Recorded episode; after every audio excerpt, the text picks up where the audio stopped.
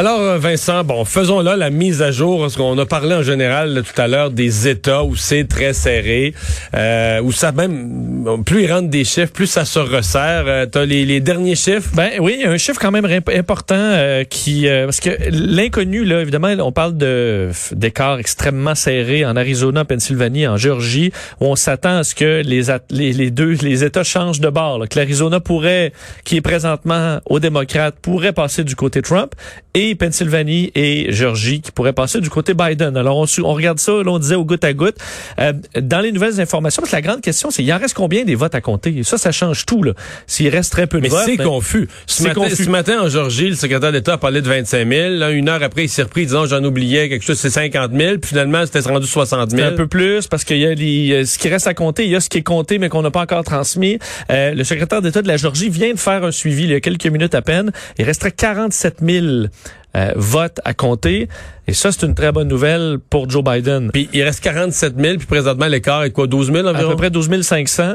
Euh, alors, ce qu'il a besoin, c'est au, à peu près autour de 60 euh, Donc, à mon avis, ça veut dire que la Georgie va finir euh, Biden. Et encore là, le secrétaire d'État a changé d'avis beaucoup aujourd'hui. Alors, mais si effectivement il y a 47 000 votes qui, qui, qui restent à compter, ça va être très serré, mais Joe Biden pourrait l'emporter en Georgie, ce qui règle le dossier. Mais ce qui Euh, règle est pas, il va l'emporter, puis 15 minutes après, on va annoncer un... Une contestation. Une contestation, Oui. un on s'en va- recomptage. On s'en va un peu partout euh, là-dedans, effectivement. Euh, pour ce qui est du Nevada, ben, on, s'entend, euh, le Nevada, ça semble effectivement euh, se, se solidifier du côté démocrate.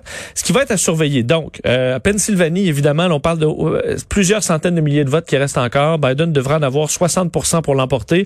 Plusieurs analystes disent, ça se peut qu'à la fin, J'ai vu un site, pas serré. ouais, j'ai vu un site de prévision qui disent, qui mettait vraiment là, il disait quasiment que c'était même plus probable la Pennsylvanie que le Nevada, c'était le plus probable de tous. On disait, c'est, il avait l'air sûr, sûr, sûr que quand ça va être tout compté, les démocrates, euh, Biden passe premier. C'est possible d'ailleurs, le Michigan, là, qui était très serré, euh, qu'on a suivi là, comme ça d'heure en heure. En fait, le soir des élections, on avait l'impression que c'était, que c'était Trump à 8,5 là. Oui, et finalement, euh, à un moment donné, c'était 50-50. là. On a donné l'avantage à Biden. À un moment donné, ça s'est Là, confirmé. l'avance est rendue Ben confortable. oui, c'est rendu presque 52. euh, donc, on voit que ça continue. Là. Euh, le, le- le- le blue shift là, qu'on appelle est vraiment solide. Effectivement, en Pennsylvanie, c'est qu'on a plus de retard, c'est plus long, mais ça pourrait être solide pour euh, Joe Biden. Et l'Arizona, c'est à 9 heures ce soir, à notre heure, qu'il y aura... Parce que là, ça sort pas au compte-goutte en Arizona, ça sort maintenant une fois par coup. soir, un coup. Euh, hier, on s'attendait à en avoir plus que ça. Et effectivement, hier, ça s'est resserré. Ça tombé un petit peu à l'avantage de Donald Trump. Alors là, ce soir, ça va être très important. Si ça bouge peu, ben là, l'Arizona euh, s'en va pas mal à Joe Biden. Et ça, encore là, ça règle le cas. Euh, Mais ça règle le cas, c'est le Nevada. Si le Nevada se clarifie aussi pour Joe Biden. ça. Oui. Si, je prends pour, pour acquis que, le, disons, si le Nevada se confirme, on a seulement besoin d'un État sur trois pour Joe Biden. Et euh, on aura peut-être une réponse ce soir. C'est pas impossible. C'est peut-être peu probable. Mais c'est pas impossible qu'on ait l'impression qu'on l'impression qu'on a, c'est que la situation de, de demi-journée en demi-journée, on nous annonce une conférence de presse où ça va se clarifier. Puis à chaque fois, les autorités nous disent ouais, mais là, c'est plus lent, il nous reste un peu plus de votes à compter que prévu. Effectivement. Donc c'est pour ça qu'on va se mettre, euh, on va être prudent. Euh, la Georgie aussi qui complexifie le contrôle du Sénat. On avait un peu pris pour acquis que le Sénat, le Sénat restait sous contrôle républicain.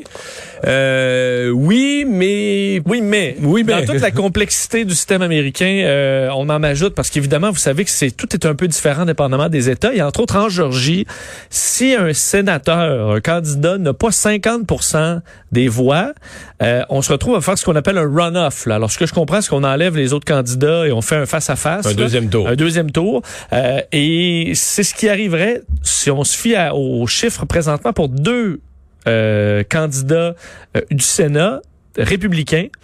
Alors, si ça se confirme, et ça semble se diriger vers ça, on aurait deux sénateurs, euh, en fait, deux sièges toujours de libre, qui iraient en run-off, donc en deuxième tour, le 5 janvier prochain, ce qui va, et là, ça, ça montre que la campagne ne serait pas terminée officiellement parce qu'on pourrait se battre encore pour le contrôle du Sénat. Que la Georgie élirait deux sénateurs et ces deux-là auraient le, Le pouvoir, parce qu'on faire serait- basculer le Sénat. On sera à 50-48 euh, avec deux sénateurs qui pourraient donc aller du côté démocrate. Et dans ce cas-là, à 50-50, c'est la vice-première, la vice-première, la vice-présidente, Présidente. donc Kamala Harris. Ce qui fait que la Georgie aurait le serait choix- la, la- la Georgie serait placée. Est-ce qu'on donne les pleins pouvoirs à Biden ou on se le met sous surveillance?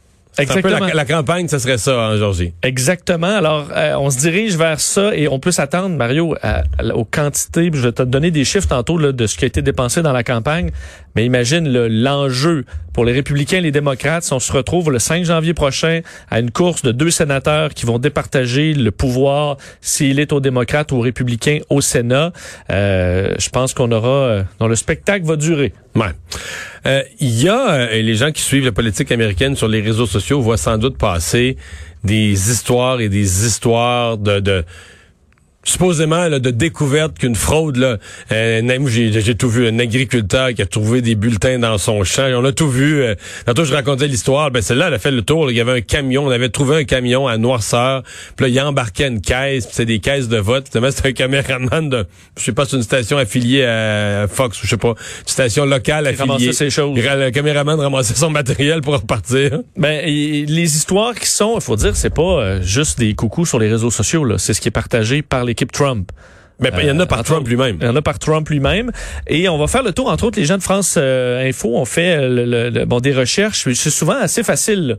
Les vérifications faire des vérifications. Là, cinq histoires de complot et de fraude les plus rapportées présentement par le camp Trump. Là. Faisons le tour rapidement. Le premier, que j'ai vu beaucoup, parce qu'ici au Québec, celle-là a été beaucoup partagée, entre autres par nos conspirationnistes là, connus, locaux. Du, connus du Québec, nos euh, conspirationnistes locaux, que au Wisconsin, 3, 3 200 000 bulletins de vote avaient été comptabilisés, mais qu'il y avait moins d'électeurs au total que le nombre. Ouais, il y avait juste 3 millions 100 sur la liste électorale. Donc, il y avait 129 000 électeurs de trop là, par rapport à la liste électorale et que c'était une preuve, hors de tout doute, qu'il y a fraude.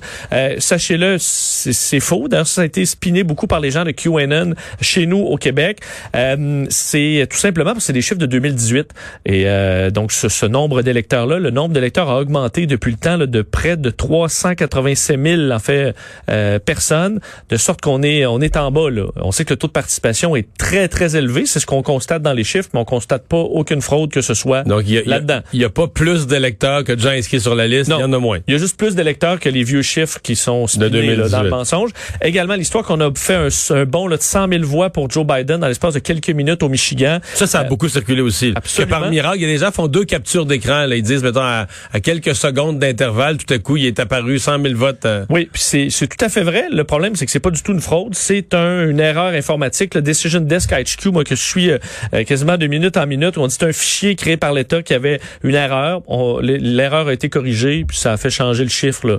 de toute façon, c'est apparu 100 000 votes au niveau des avocats. Tu sais, les avocats des républicains qui cherchent une cause, c'est apparu 100 000 votes comme ça qui n'ont pas de bulletin, qui n'ont pas de source. C'est facile à attaquer. Sur un, oui, puis sur un site de nouvelles, euh, c'est comme à la pompe, là, quand tu marques, s'il y a une différence entre ça et la pompe en dedans, tu payes le prix qui est en dedans, là, parce que la pompe, le, le, chiffre, les chiffres qui sont à CNN ou qui sont sur Fox News, pas force de loi. pas force de loi, là. C'est effectivement le, chiffre officiel. Mais d'ailleurs, qu'on va se fier. D'ailleurs, j'ai vu ça aussi comme complot, des gens qui en voulaient à Fox parce qu'ils disaient ils ont donné l'Arizona à à, Trump. À Biden, mais il donne rien. À, Biden, trop vite, là, ils l'ont enlevé à Trump. Mais ça, il donne rien. Si au décompte des votes, là, il y en a plus pour Trump, c'est juste Fox qui va avoir l'air fou d'avoir annoncé, comme Radio-Canada avec Jean Charest en 2007, là, ils l'ont dit trop vite. Il a été quand même élu, Jean Charest. Oui, Jean Charest n'a pas été battu en disant, ben là, Radio-Canada le dit, on n'a plus le choix. C'est Radio-Canada qui a perdu la face. Mais non, mais il y a des gens qui pensent, ils voient ça comme une fraude, là. Parce qu'ils l'ont dit avant même que les votes soient finis de compter, ils ont dit qu'ils gagnaient. Ouais, je comprends, mais. Et d'ailleurs, à PolitiFact, là, il disait, c'est quelque chose qui arrive à chaque élection. C'est juste que là, on focus sur tous les chiffres, là, mais des ajustements comme ça, ça arrive toujours. Euh, également, là, dans les histoires un peu plus cocasses, là, les bulletins, euh, qui, qui sont, euh, on dit qu'il y a une vidéo, là, d'une agente de, de compte, là, de, agent de bureau de vote en Pennsylvanie qui dit, J'en suis à plusieurs centaines de bulletins de vote de Trump détruits euh, dans une vidéo. Je l'ai même vu partager. Il y a eu enquête du shérif du comté. Cette personne-là travaille pas dans nos bureaux et même pas enregistré comme électeur. Alors c'est une vidéo. Euh, c'est faux, faux. C'est tout simplement faux. Euh, également l'histoire du feutre, ce qu'on appelait le Sharpie Gate, euh, comme quoi des, des, des, bon, des électeurs de Trump auraient été invités à utiliser un Sharpie là, pour voter euh, et que ces votes-là étaient automatiquement détruits parce qu'ils avaient, on avait utilisé un Sharpie. C'est devenu le Sharpie Gate, là, Mario. ça c'est dans le secteur de Maricopa, là, très important dans le secteur Phoenix, de Phoenix. en Arizona. ben c'est faux en fait. On dit oui, on invite dans toutes les vidéos les gens à utiliser un stylo ou un Sharpie Et les, tous ces votes-là sont comptés. Là, c'est pas, il y a rien de ça qui est refusé, c'est complètement inventé. Et en terminant, des bulletins, des boîtes de bulletins de vote brûlés en Virginie. Il y a une vidéo de ça qui circule.